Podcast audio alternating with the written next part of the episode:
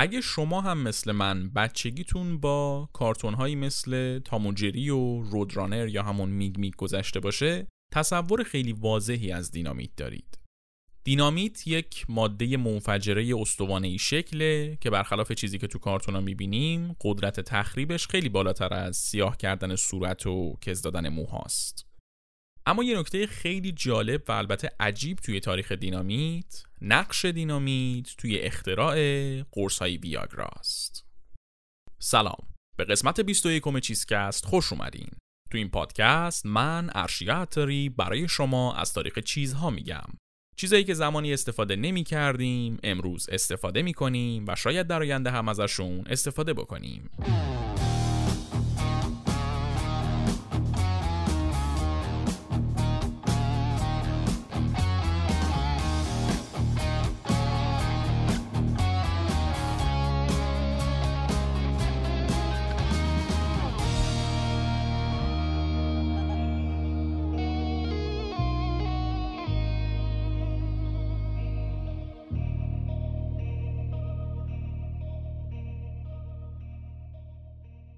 تو این قسمت قرار تاریخ دینامیت رو تعریف کنیم.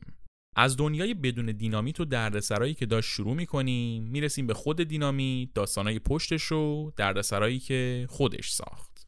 این قسمت قسمت اول از فصل دوم چیزکسته. از این فصل به بعد چیزکست به جای سه هفته یک بار دو هفته یک بار منتشر میشه. در نتیجه از این به بعد یک دوشنبه در میون می‌تونید چیزکست رو روی همه اپلیکیشن های پادگیر بشنوید. طبق معمول اپیزودا توی کانال تلگرام هم منتشر میشن منتها با یک اپیزود تأخیر جدای از تغییر برنامه انتشار همونطوری که تا الان متوجه شدید تیتراژ ابتدایی و پایانیمون هم تغییر کرده. زحمت تیتراژ رو مودی موسوی کشیده لینک اینستاگرام و توییترش رو توی توضیحات اپیزود گذاشتم. اگه دوست داشتید برید و کارش رو ببینید. در ضمن وبسایت چیزکست از این به بعد علاوه بر اپیزودا مطالب تکمیلی و عکسای اپیزودا و کلی مطلب جالب دیگه هم روش گذاشته میشه. واسه حمایت مالی کاملا اختیاری از چیزکست هم مثل همیشه می‌تونید از سایت هامی باش استفاده کنید. هم به شکل ریالی هم به شکل ارزی و هم بیت کوین. بریم دیگه سراغ داستان دینامیت. داستان دینامیت مثل کلی از اختراعای مهم مدرن از انقلاب صنعتی شروع میشه انقلاب صنعتی که از قرن 18 هم توی اروپا شروع شده بود و مثل هر انقلابی همه چیزو زیر و رو کرده بود. به واسطه انقلاب صنعتی کم کم تکنولوژی و ماشینای مختلف اومدن و جای روش های سنتی رو گرفتن. به نیمه قرن 19 که رسیدیم این روند صنعتی شدن دنیا شروع کرد اوج گرفتن. انفجار سرمایه و تکنولوژی داشت اتفاق می افتاد. تو کمتر از یک قرن زندگی مردم دنیا از سبک و سیاقی که چندین قرن ثابت مونده بود تبدیل شده بود به یک زندگی مدرن. یه مثال سادهش همین رفت و آمد آدماست. از زمان اولین تمدنها بشر با اسب این برون بر می‌رفت. یعنی وسیله نقلیه یه آدم قرن سه و چهار با آدم قرن 18 هیچ فرقی نداشت. اما آدم قرن 19 داشت با قطار این برون بر می‌رفت آدم قرن 19 کم کم داشت کارخونه می‌دید، ماشینالات صنعتی می‌دید، صنعت فولاد پیشرفته می‌دید، همه چی داشت عوض می‌شد براش. اما تو دنیایی که با این سرعت داشت پیشرفت می‌کرد، یه مشکلی وجود داشت. راهسازی و تأسیس راه آهن همچنان به شکل سنتی و کند انجام می‌شد. قطار یکی از اصلی ترین تحولات بعد از انقلاب صنعتی بود. حتی بعضیا معتقدن که انقلاب صنعتی واقعی بعد از اختراع لوکوموتیو یا همون قطار به وجود اومد. قطار دنیای حمل و نقل رو متحول کرده بود. در نتیجه توی اون دوران راه آهن مسئله خیلی مهمی بود. از اونجا که هیچ دستگاه خاصی برای شکافتن کوه و تأسیس تونل و اینا وجود نداشت، کارگرا باید به شکل سنتی و دستی با بیل و کلنگ میافتادن به جون کوه. به همین دلیل راهسازی یک چالش مهمی شده بود و سرعت توسعهش خیلی از باقی صنایع پایین تر بود. این مشکل رو تو ذهنتون داشته باشید. از اون طرف صنعت استخراج مواد معدنی هم همین مشکل رو داشت. صنعت تولید تو کارخونه ها با سرعت زیاد و تو حجم خیلی بالا انجام می‌شد. منتها استخراج مواد اولیه کارخونه ها داشت درجا می‌زد. مردم هنوز برای استخراج مواد معدنی با بیل و کلنگ میافتادن به جون کوه و بدنه معادن و اینا احداث معادن و استخراج مواد مختلف مثل آهن و مس و تیتانیوم و اینا همچنان مثل قرنهای گذشته با سرعت خیلی خیلی پایین و به شکل دستی و سنتی انجام می‌شد. برای شکافتن معدنها هنوز دستگاه های پیشرفته امروزی درست نشده بودن و تنها متد موجود این بود که نیروی انسانی با کلنگ و تیشه کار کنه. یه راه دیگه ای که برای این دوتا مشکل وجود داشت این بود که با مواد منفجره کوه رو بشکافن. منتها تو این دوران ماده منفجره خاصی وجود نداشت. تنها ماده ای که می‌تونست یک اثر انفجاری داشته باشه باروت بود. باروت از حدوداً ده قرن قبلش داشت استفاده می‌شد. اول تو چین درست شده بود چینیا باهاش تو مراسم‌های مختلف آتیش بازی می‌کردن بعد کم کم رسید دست اروپایی ها و یواش یواش از وسیله آتیش بازی تو فستیوالا تبدیل شد به وسیله جنگی. باش تو پتوفنگ درست کردن و کلا تبدیل شد به یک ماده تخریب کننده. توی قرن 19 هم باروت علاوه بر کاربردهای نظامی که داشت تو صنعت راهسازی و استخراج مواد معدنی نقش ماده انفجاری داشت. منتها باروت هم دردسر خیلی زیادی داشت. همین که اونقدری که باید موثر نبود. انفجار باروت درسته که برای شلیک شدن گلوله از اسلحه و توپ و اینا مناسب خوبه. منتها برای منفجر کردن و ایجاد یک تخریب بزرگ اصلا هیچ تأثیری نداره. در نتیجه خیلی استفاده نمی‌شد و فقط نقش کمکی داشت. تا اینکه تو اواخر قرن 19 هم همه چی عوض شد. چیزی درست شد که به معنی کلمه دنیا رو زیر رو کرد. اختراعی که هم باعث شد راهسازی پیشرفت کنه و هم سرعت استخراج مواد معدنی چندین برابر بشه. دوتا چیزی که به روند صنعتی شدن جهان و نرخ تولید یک سرعت عجیب و غریبی دادن. هم راهسازی و هم استخراج. اما این اختراع جدید همون جوری که با کمک به انقلاب صنعتی زندگی بشر را نجات داد جون کلی آدم رو هم توی همه جای دنیا گرفت و شاید هنوزم داره می‌گیره. دینامیت. اما شاید جالبتر از نقش دینامیت توی دنیای صنعت داستان اختراع شدنش و از اون جالبتر دانشمند مخترعش باشه. دانشمندی که وقتی اسمشو میشنویم شاید دینامیت آخرین چیزی باشه که به ذهنمون میاد. دانشمند بزرگ سوئدی با 355 تا اختراع ثبت شده بزرگترین نماد علم و صلح در زمان حال آلفرد نوبل.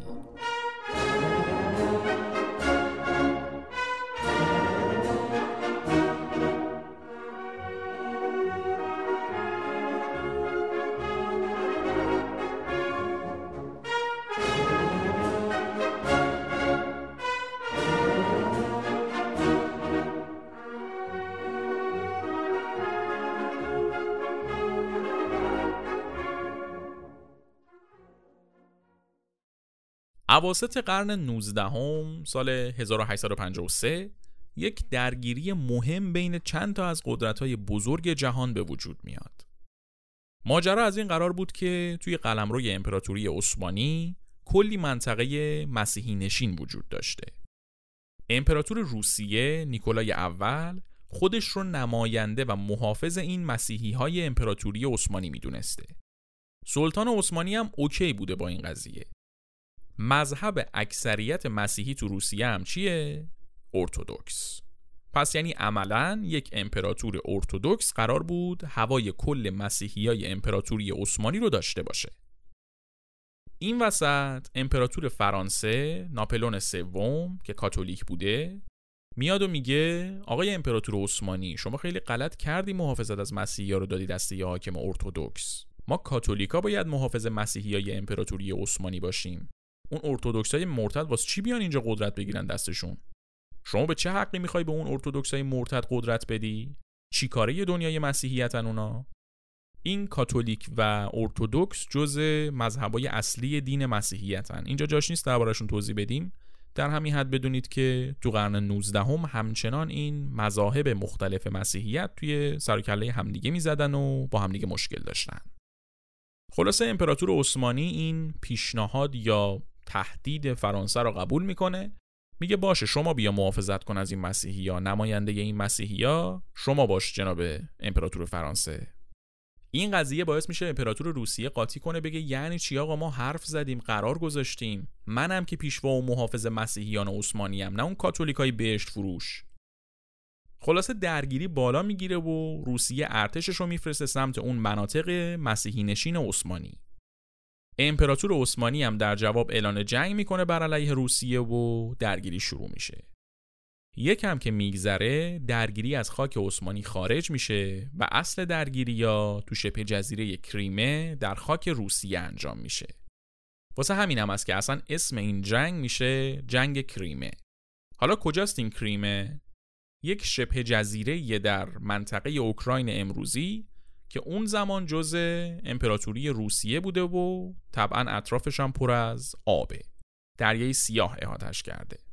البته الان جز اوکراین نیست. چند سال پیش روسیه اومد و یک بخشایشو گرفت دستش. یه ذره سیاست های عجیب و غریب اعمال کرد. دعوا سرش هنوز منتها قانونا و رو کاغذ بخوایم حساب بکنیم.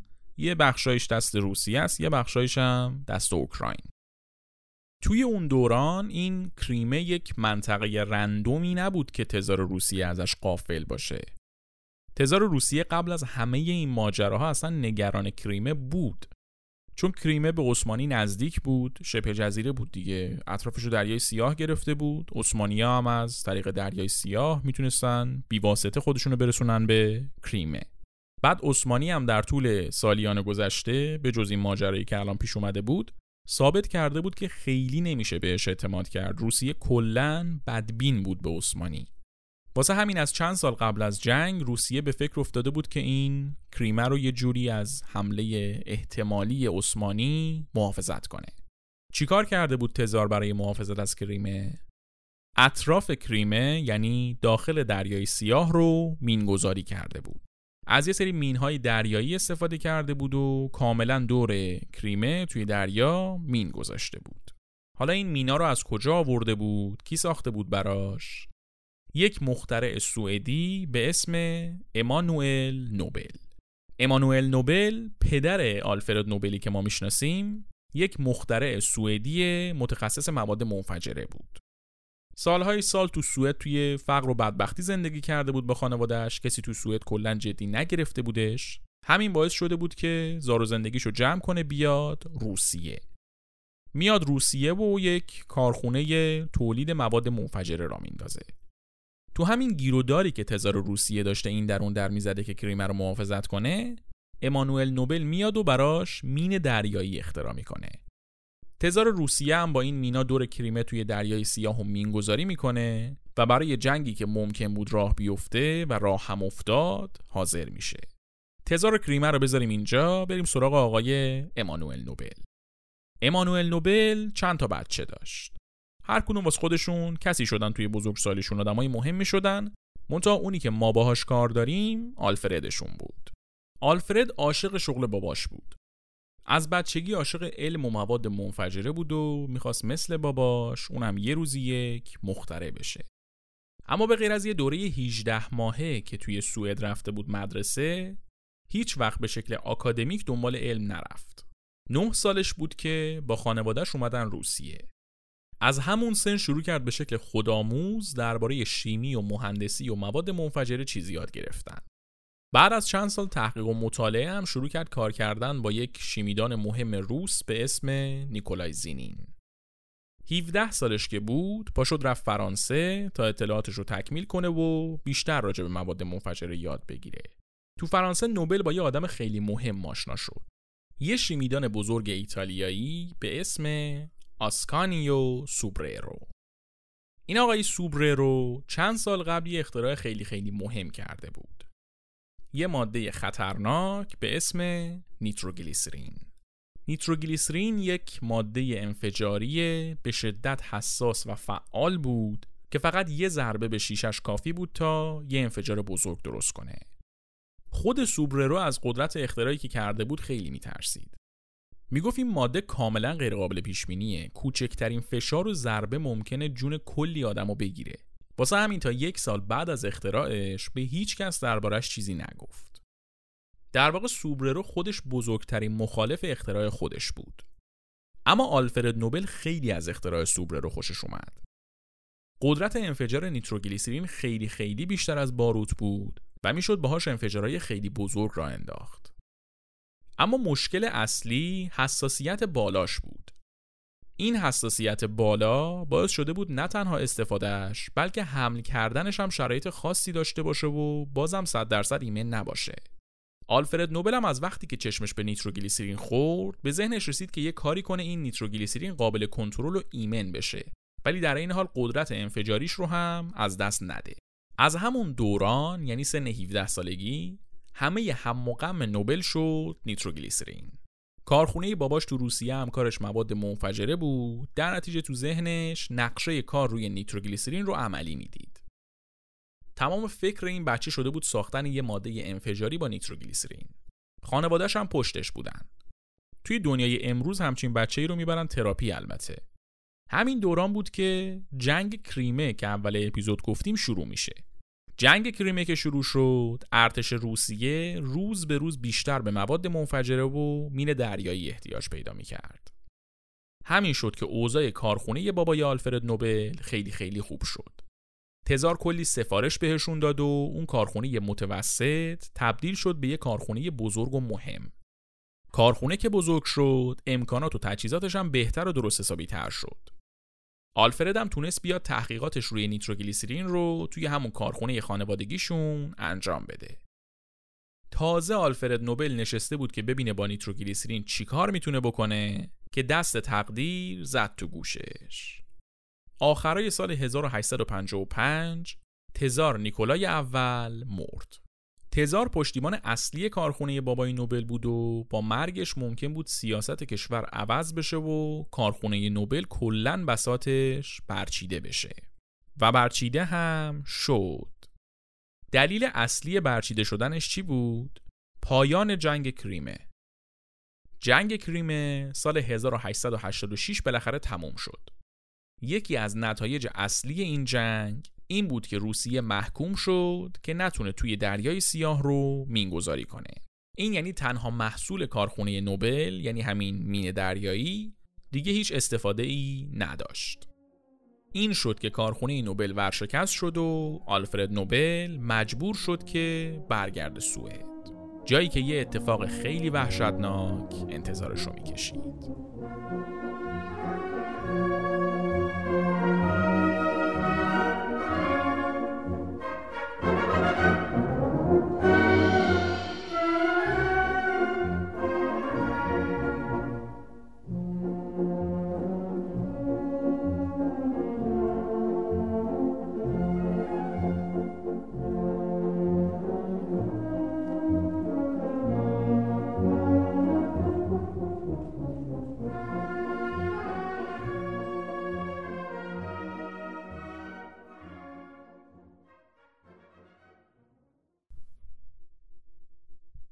نوبل و برادراش توی سوئد با کلی بدبختی کارخونه خانوادگیشون رو دوباره تأسیس کردن و نوبل تحقیقاتش رو اونجا ادامه داد. چند تا اختراع مختلف به اسم خودش ثبت کرد. منتها هیچ کدوم مشکل ایمن نبودن نیتروگلیسرین رو کاملا حل نمی کردن. مهمترین اختراع نوبل تو این دوران یک سیستمی بود که از راه دور بشه نیتروگلیسرین رو منفجر کرد. نیتروگلیسرین برای منفجر شدن به یک شوکی احتیاج داشت. و نوبل یه دستگاهی درست کرده بود که بشه از راه دور نیروی لازم واسه انفجار رو به نیتروگلیسرین داد. الان شاید خیلی ساده بیاد به نظر ما ولی توی قرن 19 هم همچین اختراعی خیلی مهم و انقلابی بود. به کمک این سیستم می‌شد بالاخره از روغن نیتروگلیسرین به شکل عملی استفاده کرد. همین سیستم هم بود که باعث شد آلفرد نوبل توی صنعت مواد منفجره یه سری تو سر در بیاره و توی کشورهای مختلف کارخونه تأسیس کنه. نوبل استفاده از نیتروگلیسرین رو ممکن کرده بود و واسه همین تا حدودی بازار نیتروگلیسرین دست خودش بود. اما سیستمی که نوبل ساخته بود در عین اینکه انقلابی بود و مهم بود و کسی تا حالا همچون کاری نکرده بود همچنان مشکل خطرناک بودن نگهداری نیتروگلیسرین و غیر قابل حمل بودنش رو حل نمی کرد. مشکلی که بالاخره یقه خود نوبل رو هم گرفت. حدود یک سال بعد از اینکه نوبل به یه نون و نوایی رسید یه اتفاق وحشتناک افتاد. یک بشکه نیتروگلیسرین توی کارخونه نوبل منفجر شد و برادر کوچیکتر نوبل و چهار نفر دیگه کشته شدن. این اتفاق نوبل سی ساله رو داغوم می‌کنه. غم از دست دادن برادرش از یه طرف احساس گناه به خاطر مرگ پنج تا آدم که یکیشون برادرش بودم از یه طرف دیگه. این میشه که بعد از اینکه به خودش میاد بساتش رو جمع می‌کنه و میره آزمایشگاهش رو توی یک منطقه خیلی کم جمعیت و دور افتاده سوئد را میندازه. تا اگه اتفاقی افتاد کسی چیزیش نشه. تو همین دوران که روز و شب درگیر کار کردن روی ایدش بود و کلی اعصابش از این که به نتیجه نمی‌رسه خورد بود یه تصادف همه چیز رو عوض کرد. یه روز داشته طبق معمول با نیتروگلیسیرین ور می‌رفته و آزمایش می‌کرده. که یهو دستش می‌خوره و یه شیشه از نیتروگلیسرین از روی میز پرت میشه پایین. نوبل نفسش بند میاد. همه زندگیش از جلو چشش رد میشه و باورش نمیشه که به این زودی قرار جونش رو از دست بده. یک ثانیه‌ای که طول می‌کشه تا شیشه نیتروگلیسرین بیفته زمین واسه این نوبل هزار سال میگذره و بالاخره شیشه میفته زمین و خورد میشه. تمام نیتروگلیسرین توش هم پخش میشه رو زمین. ولی هیچ انفجاری اتفاق نمیافته. نوبل که هنوز تو شوک بود و نمی‌دونست چطوری زنده مونده چشمشو میندازه به زمین و می‌بینه کف آزمایشگاه پر از خاک و کاهه. شیشه نیتروگلیسرین هم روی این خاکا افتاده و منفجر نشده. این میشه که نوبل می‌فهمه یک ماده توی این خاک هست که مانع انفجار نیتروگلیسرین شده. اما سوال اینجاست که آیا این ماده کلا خاصیت انفجاری نیتروگلیسرین رو ازش گرفته یا اینکه صرفا باعث شده با ضربه منفجر نشه؟ اگر قرار بود خاصیت انفجاری نیتروگلیسیرین سر جاش باشه و در عین حال حساسیتش جلوی ضربه کم شده باشه معمای نوبل بالاخره به جواب رسیده بود. اگه میفهمیدیم ماده چیه بالاخره می‌تونست نیتروگلیسیرین رو امن و قابل حمل کنه. این شد که نوبل شروع کرد تحقیق کردن برای پیدا کردن این ترکیبی که جلوی انفجار نیتروگلیسیرین رو گرفته بود.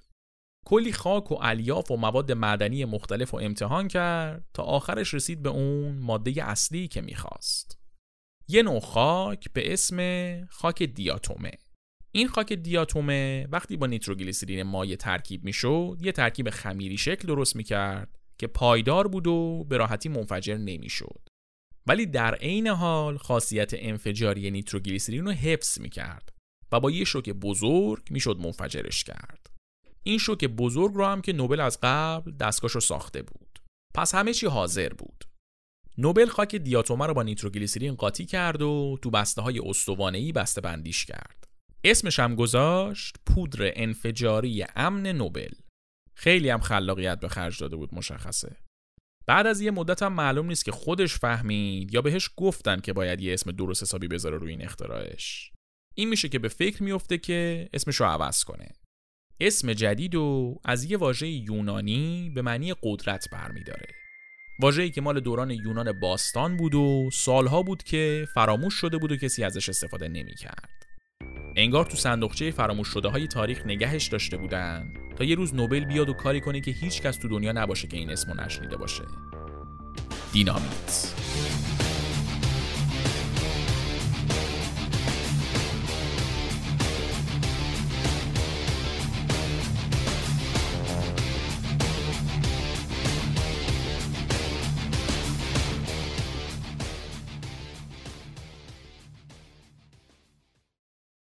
دینامیت به سرعت میاد توی بازار و صنعت دنیا رو تکون میده. به کمک دینامیت راهسازی سرعت افسانه ای می‌گیره. دیگه می‌شد با یه اشاره انگشت کوه و منفجر کرد و از توش تونل زد. می‌شد مواد معدنی رو با یه انفجار از دل معدنا کشید بیرون بدون اینکه نیاز باشه نیروی انسانی صبح تا شب تیشه بزنه. بدون دینامیت شاید هیچ کدوم از پروژه‌های راهسازی قرن 19 و 20 اتفاق نمیافتاد. و اگه راهسازی نبود عملا انتقال هیچی ممکن نبود و تمام صنایع میخوابید. همه سنگای معدنی لازم واسه آهن و فولاد و تیتانیوم و آلمینیوم و کلی ماده دیگه به کمک دینامیت استخراج شدن و به دست بشر رسیدن تا باشون ساخت و ساز کنه و دنیای مدرنش رو بسازه. دینامیت یه راه حل ایمن برای تخریبی بود که قرار بود به ساختن منجر بشه. البته اینم بگم که با توجه به استانداردهای امروز همچینم ایمن و بیدردسر نبود دینامیت. بالاخره پیش می اومد که بعد از یه مدت نیتروگلیسرین نشت کنه یا با ضربه منفجر بشه. یا مثلا تو زمستون پیش می اومد که نیتروگلیسرین یخ بزنه و در سرساز بشه. ولی در هر صورت واسه اون زمان دینامیت یه اختراع اصطلاحاً گیم چنجر بود یک محصول انقلابی بود. این محصول انقلابی جدا از خدمتش به صنایع مختلف به مخترعش هم کلی کمک کرد. آلفرد نوبلی که تا قبل از دینامیت داشت به خاک سیاه میشست حالا یه شبه گنج قارون پیدا کرده بود به شدت پولدار شد کلی کارخونه مختلف تأسیس کرد یه پول خیلی عجیب و غریبی در آورد از دینامیت این پول زیاد و کارخونه های بزرگ به نوبل این امکان رو داد که روی دینامیت کار کنه و بهترش کنه همین شد که بعد از یه مدت خاک دیاتومه رو با یه ترکیب دیگه عوض کرد و یه ترکیب ژلاتینی از نیتروگلیسرین ساخت که از نسخه اولیه امنتر بود. اوضاع داشت عالی پیش می‌رفت. دینامیت چرخ صنعت و چرخونده بود و نوبل قهرمان نجات دهنده صنعت جهان بود. اما فقط توی ذهن خودش. روزنامه ها و رسانه های جهان نوبل رو به عنوان یه قهرمان نمیشناختن. نوبل به نظرشون آدمی بود که یه وسیله کشتار جمعی ساخته. دینامیتی که نوبل ساخته بود شاید توی راهسازی به بشر کمک می‌کرد اما همین دینامیت اولین بمب مدرن تاریخ بود باش می‌شد کلی آدم کش خون و خونریزی را انداخت و راه هم انداختن خیلیا سه سال بعد از اینکه نوبل دینامیت رو اختراع کرد پای دینامیت به صحنه جنگ هم کشیده شد. حالا چه جنگی و کجا؟ عرض می‌کنم خدمتتون. سال 1870 یکی از مهمترین جنگای قرن 19 هم شروع شد. بین کجا و کجا؟ امپراتوری فرانسه و حکومت پادشاهی پروس. فرانسه رو که می‌شناسیم پادشاهی پروس هم آلمان ها بودن. اون زمان هنوز امپراتوری آلمان وجود نداشت. آلمان ها یا همون ژرمن ها یک قبایلی بودن که از چند صد سال قبل زندگی می‌کردن تو اروپا. بعد توی قرن 18 بالاخره یک قدرتی به دست آوردن و این امپراتوری پروس رو را انداختن. البته که تغییر زیاد کردن. توی این زمانی که ما داریم ازش میگیم یعنی سال 1870 بخشی از کنفدراسیون آلمان شمالی حساب می شدن. قبلش یه چیزی وجود داشت به اسم فدراسیون آلمان. این یک اتحادی بود بین پادشاهی پروس و مناطق آلمانی زبان امپراتوری اتریش. در واقع یه اتحادی بین همون آلمان ها بود دیگه. بعد بین پروس و اتریش درگیری شد و چند تا از این مناطق به پروس اضافه شد و کنفدراسیون آلمان شمالی درست شد که هم پروس جزوش بود و هم چند تا از این مناطق آلمانی زبان. اما همچنان همه آلمان ها زیر یه پرچم نبودن. اتحاد تمام آلمان ها شکل نگرفته بود یه سری از مناطق آلمانی زبان هنوز جزئی از فرانسه و باقی قدرت ها بودن واسه همین همچنان رویای آلمان متحد واقعی نشده بود قدرت اصلی این پادشاهی پروس دست نخست وزیرش بیسمارک بود. بیسمارک رو احتمالا اسمش رو شنیدید یکی از بزرگترین شخصیت های سیاسی تاریخه. تئوریسین سیاسی بود، سیاستمدار خیلی خیلی کار درستی بود. همین کار درستیش هم اصلا باعث شده بود که بتونه جنگ با اتریش رو برنده بشه و کنفدراسیون آلمان شمالی رو درست کنه. حالا هم به این فکر افتاده بود که این مناطق آلمانی زبان باقی مونده رو هم بیاره زیر پرچم پروس و یک کشور متحد از آلمان ها بسازه. با توجه به حساب کتابایی که بیسمارک کرده بود واسه گرفتن این مناطق باقی مونده راه حل جنگیدن با فرانسه بود. فرانسه هم از اونور خطر پروس رو داشت به چشم می‌دید. یهو از وسط تاریخ این آلمانا اومده بودن قدرت گرفته بودن قلمشون رو گسترش داده بودن مناطق مختلف رو گرفته بودن. چشم فرانسه ترسیده بود به فکر افتاده بود که یه جوری بیسمارک رو و کلا پروس رو بشونه سر جاش. پس فضا فضای ملتهبیه کلا. یه بهونه کافیه تا این جنگ شروع بشه. چیزی هم که تو تاریخ جهان زیاده بهونه است. سال 1868 توی اسپانیا یک انقلابی میشه و ملکه ایزابلای دوم رو خل می‌کنن تو اسپانیا کسی نبوده که بعد از خلع این ملکه بیاد و مسئولیت حکومت رو دستش بگیره. این میشه که قرار میشه لئوپولد دوم یک شاهزاده ای که از فامیلای پادشاه پروس بود بیاد و این قدرت رو توی اسپانیا دستش بگیره. فرانسه هم از اون ور می‌بینه که اگر پادشاه اسپانیا قرار باشه اهل پروس باشه دیگه قدرت پروس عجیب غریب زیاد میشه. از لحاظ جغرافیایی هم حساب بکنید که پروس یا همون آلمان شمال فرانسه حساب می شده و اسپانیا توی جنوب فرانسه بوده اگه قرار بوده که پروس در اسپانیا هم قدرت داشته باشه عملا فرانسه توسط پروس محاصره می شده همین میشه که امپراتور فرانسه نامه می نویسه به پادشاه پروس که آقا شما لطفا نذارین لئوپولد بیاد حاکم اسپانیا بشه. پادشاه پروس هم که داشت لب دریا آب میوه های استوایی می‌خورد خیلی واسه جواب منفی دادن خودشو درگیر نکرد. به نخست وزیرش همون آقای بیسمارک یک تلگرافی داد که آقا شما این کاره ای جواب اینا رو بده من سرم شلوغه. بیسمارک هم که از قبل کرم داشت می‌خواست فرانسه رو به جنگ بکشونه یه جوری از قول پادشاه جواب منفی رو نوشت که یکم توهینآمیز باشه بر بخوره به فرانسویا. فرانسویا هم افتادن تو تله بیسمارک و اعلان جنگ دادن به پروس. جنگ بین پروس و فرانسه حدود یک سال طول کشید و آخرش هم پروس برنده شد و فرانسه بازنده. تو این یک سال جدا از اینکه کلی اتفاق مختلف افتاد برای اولین بار دینامیت توی جنگ استفاده شد.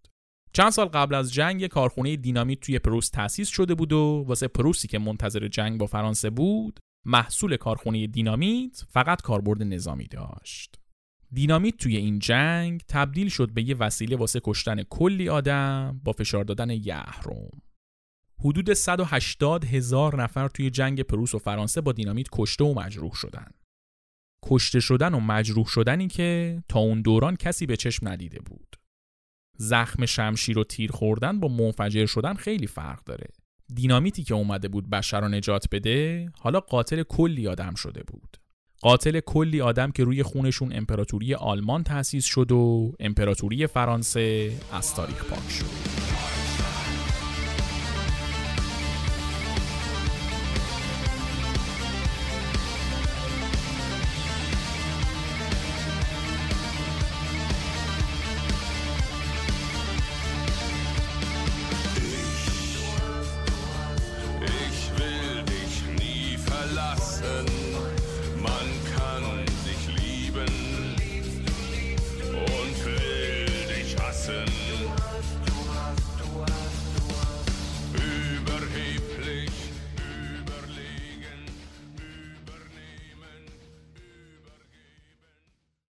بعد از جنگ پروس و فرانسه دیگه دینامیت رسما یه وسیله کشتار جمعی شده بود. چند سال بعد از این جنگ نیروهای جدایی طلب ایرلندی توی چند تا نقطه سیاسی و نظامی بریتانیا دینامیت کار گذاشتن. این شد که دینامیتی که تازه از کاربرد صنعتی پاش به جنگ کشیده شده بود، رسما تبدیل شد به یک وسیله ترور. زیاد طول نکشید که نیروهای شبه نظامی و شورشی توی همه دنیا شروع کردن به استفاده از دینامیت برای منفجر کردن مکانهای مختلف و عملیاتهای تروریستی.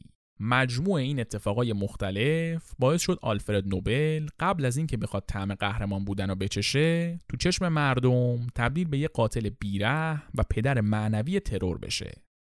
سال 1888 یکی از برادرای نوبل میمیره یه روزنامه فرانسوی به اشتباه فکر می‌کنه که خود نوبل مرده و خبرش رو با این تیتر منتشر می‌کنه.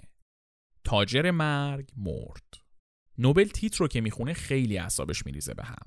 اینکه همه اون رو مسئول جنایتایی که با دینامیت انجام شده بود می‌دونستن خیلی اذیتش می‌کرد. جالبی قضیه اینجا بود که نوبل نه تنها انتظار داشت به عنوان قهرمان نجات دهنده صنعت ازش تقدیر بشه بلکه انتظار داشت اونو به عنوان کسی بشناسن که جنگ و در جهان متوقف کرده جنگ و منقرض کرده. چرا اینطوری فکر می‌کرد؟ چطوری ممکنه که اختراع دینامیت جنگ و از صحنه جهان حذف کنه؟ داستان این بود که نوبل خوشخیال فکر می‌کرد وقتی همچین اختراعی برسه دست قدرت های مختلف و همه ارتشا دینامیت داشته باشن هر دو طرف از این میترسن که طرف مقابل با فشار یه اهرم منفجرشون کنه. واسه همین کلا با هم وارد جنگ نمیشن. ولی خب شاید نوبل اصلا فکرش هم نمی‌کرد که ذات بشر اونقدر حریص هست که به این چیزا فکر نکنه. حالا که دینامیتون چیزی که نوبل فکر می‌کرد از آب در نیومده بود و کلی آدم باش کشته شده بودن نوبل خودش رو گناهکار می‌دید. واسه همین به فکر افتاد که دستاشو یه جوری از خون این همه آدم پاک کنه. یه کاری کنه که هم خودش از وجدان نداشته باشه همین که تو تاریخ بدنامی نمونه براش اصطلاحا سابقش تمیز بشه. یه کاری کنی که وقتی مردم سالای آینده اسم نوبل رو میشنون یاد قتل و کشتار نیفتن یاد یه چیز خوب بیفتن فکر کنم می‌تونید حدس بزنید چی کار کرد دیگه وصیت کرد که بعد از مرگش تمام مال و اموالش خرج جایزه دادن به آدمایی بشه که دنیا رو جای بهتری برای زندگی کردن و برای خوشبختی بشر کاری کردن. پنج تا جایزه تو زمینه های فیزیک، شیمی، پزشکی، ادبیات و صلح که بهشون می‌گفتن جایزه نوبل. بعد از مرگ نوبل این سیستم جایزه دهی راه افتاد و از اون زمان تا به امروز هر سال به آدمایی که واسه بشر کار مهم می‌کردن جایزه نوبل داده میشه. روی مدالی که به این آدما داده میشه هم عکس آلفرد نوبل حکاکی شده. جایزه نوبل الان معتبرترین جایزه علمی جهان به حساب میاد و نمیشه که کسی نوبل گرفته باشه و دنیا رو یه تکون مثبت نداده باشه. البته که توی کتگوری صلحش بعضی وقتا سهل انگاری میشه ولی تو باقی زمینه ها یعنی فیزیک و شیمی و پزشکی و ادبیات کلی آدم حسابی نوبل گرفتن. اینطوری شد که آلفرد نوبل تونست سابقش رو پاک پاک کنه و کاری کنه که امروز با گفتن اسم نوبل هیچ کس یاد دینامیت و کشتار نیفته. دینامیت از قرن بیستم به اینور با پیشرفت تکنولوژی استفادهش کم و کمتر شد. البته که هنوزم تا حدود خیلی کمی توی استخراج مواد معدنی ازش استفاده میشه. اما جدا از نقشش توی صنعت راهسازی و معدن و این حرفا، اختراع دینامیت یکی از اتفاقاتی بود که منجر شد به ساخته شدن قرصای سیلدنافیل که کارخونه فایزر می‌سازه. البته اکثر ما این قرص رو به اسم تجاریشون یعنی ویاگرا می‌شناسیم. حالا ربط اینا به همدیگه چیه؟ آقای سوبررو رو یادتونه؟ همون که نیتروگلیسرین رو اختراع کرده بود. سوبررو بعد از اختراع نیتروگلیسرین متوجه میشه مصرف خوراکی نیتروگلیسرین یه تأثیراتی روی بدن می‌ذاره. تو یادداشتاش درباره نیتروگلیسرین نوشته بود که یک قطره نیتروگلیسرین روی زبونش باعث شده بود که یک سردرد شدید چند ساعته بگیره. دانشمندای قرن 19 همی هم دنیایی داشتن ها. فکر کن یه ماده اختراع کردی که با قدرت انفجارش دنیا می‌تونه زیر و رو بشه بعد میگی بذار لیسش بزنم ببینم چی میشه رو زبونت چی کار می‌کرد نیتروگلیسرین آخه مرد حسابی. خلاصه که سوبررو می‌فهمه که خوردن نیتروگلیسرین به آدم یک سردرد شدیدی میده. البته که خب به کسی هم نمیگه توی یادداشتش هم که نوشته بوده کسی اصلا بهش دقتی نمی‌کنه. بعدن که دینامیت اختراع شد و توی پروژه های راهسازی استفاده شد کارگرای این پروژه ها که از دینامیت استفاده می‌کردن این سردرده رو سر کار مدام تجربه می‌کردن. گرد نیتروگلیسرین تو هوا پخش می‌شد وارد بدنشون می‌شد دیگه. به همون میزانم سردرد می‌گرفتن. این قضیه بینشون انگار جا افتاده بود. داخل هفته سردرد داشتن آخر هفته که سر کار نمی‌رفتن سردرد نداشتن. این وسط یه سری از این کارگرا که مشکل درد قفسه سینه داشتن دیدن داخل هفته که سر کار میرن اصلا انگار درد قفسه سینهشون وجود نداره. آخر هفته که سر کار نمیرن دوباره درد می‌گیره. این دوتا جریان هم اون سردرده همین رفع درد قفسه سینه توجه یه داروسازی رو به خودش جلب کرد. این آقا اومد مطالعه کرد دید که بله نیتروگلیسرین رگهای قلب رو گشاد می‌کنه. این شد که کم کم یه سری کارخونه شروع کردن به تولید داروهایی که توشون نیتروگلیسرین داشت. البته مسلما ماده انفجاری نمی‌دادن به خورد مردم. قاطیش می‌کردن با یه سری مواد دیگه خلوصش رو کم می‌کردن جوری که بی خطر می‌شد و سردردم نمی‌داد. این داروهایی که توشون نیتروگلیسرین داشت واسه اونایی که قلبشون درد می‌کرد تجویز می‌شد تا رگای قلبشون رو گشاد کنه و دردشون از بین بره. حتی یکم قبل از مرگ خود نوبل دکتر واسش نیتروگلیسرین تجویز کرده بود. نوبل خودش تو خاطراتش نوشته بود که جالب نیتروگلیسرینی که همه ازش میترسن خیلی هم منو به خاطرش سرزنش می‌کنن. حالا واسه خودم تجویز شده تا به کمکش زنده بمونم.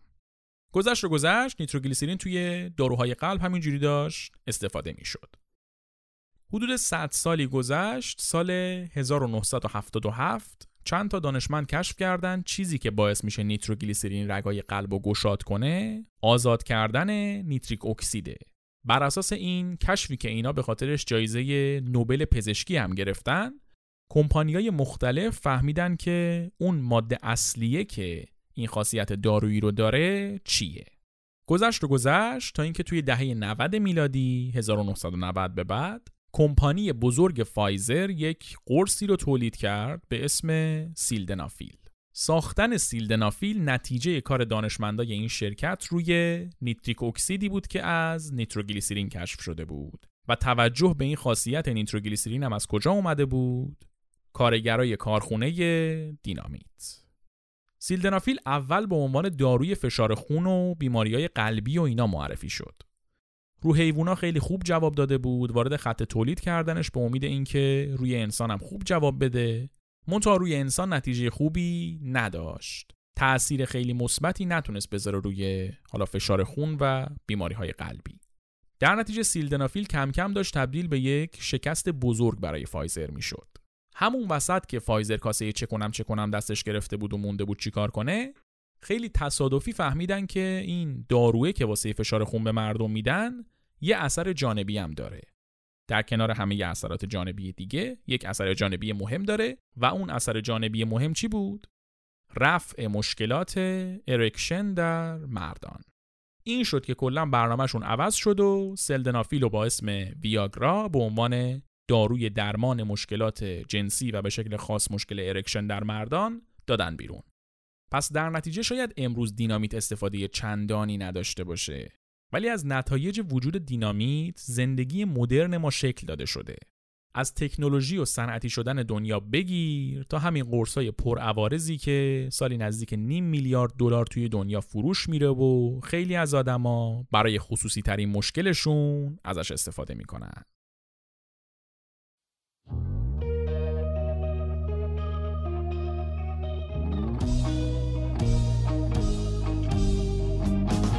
چیزی که شنیدید قسمت 21 چیزکست بود.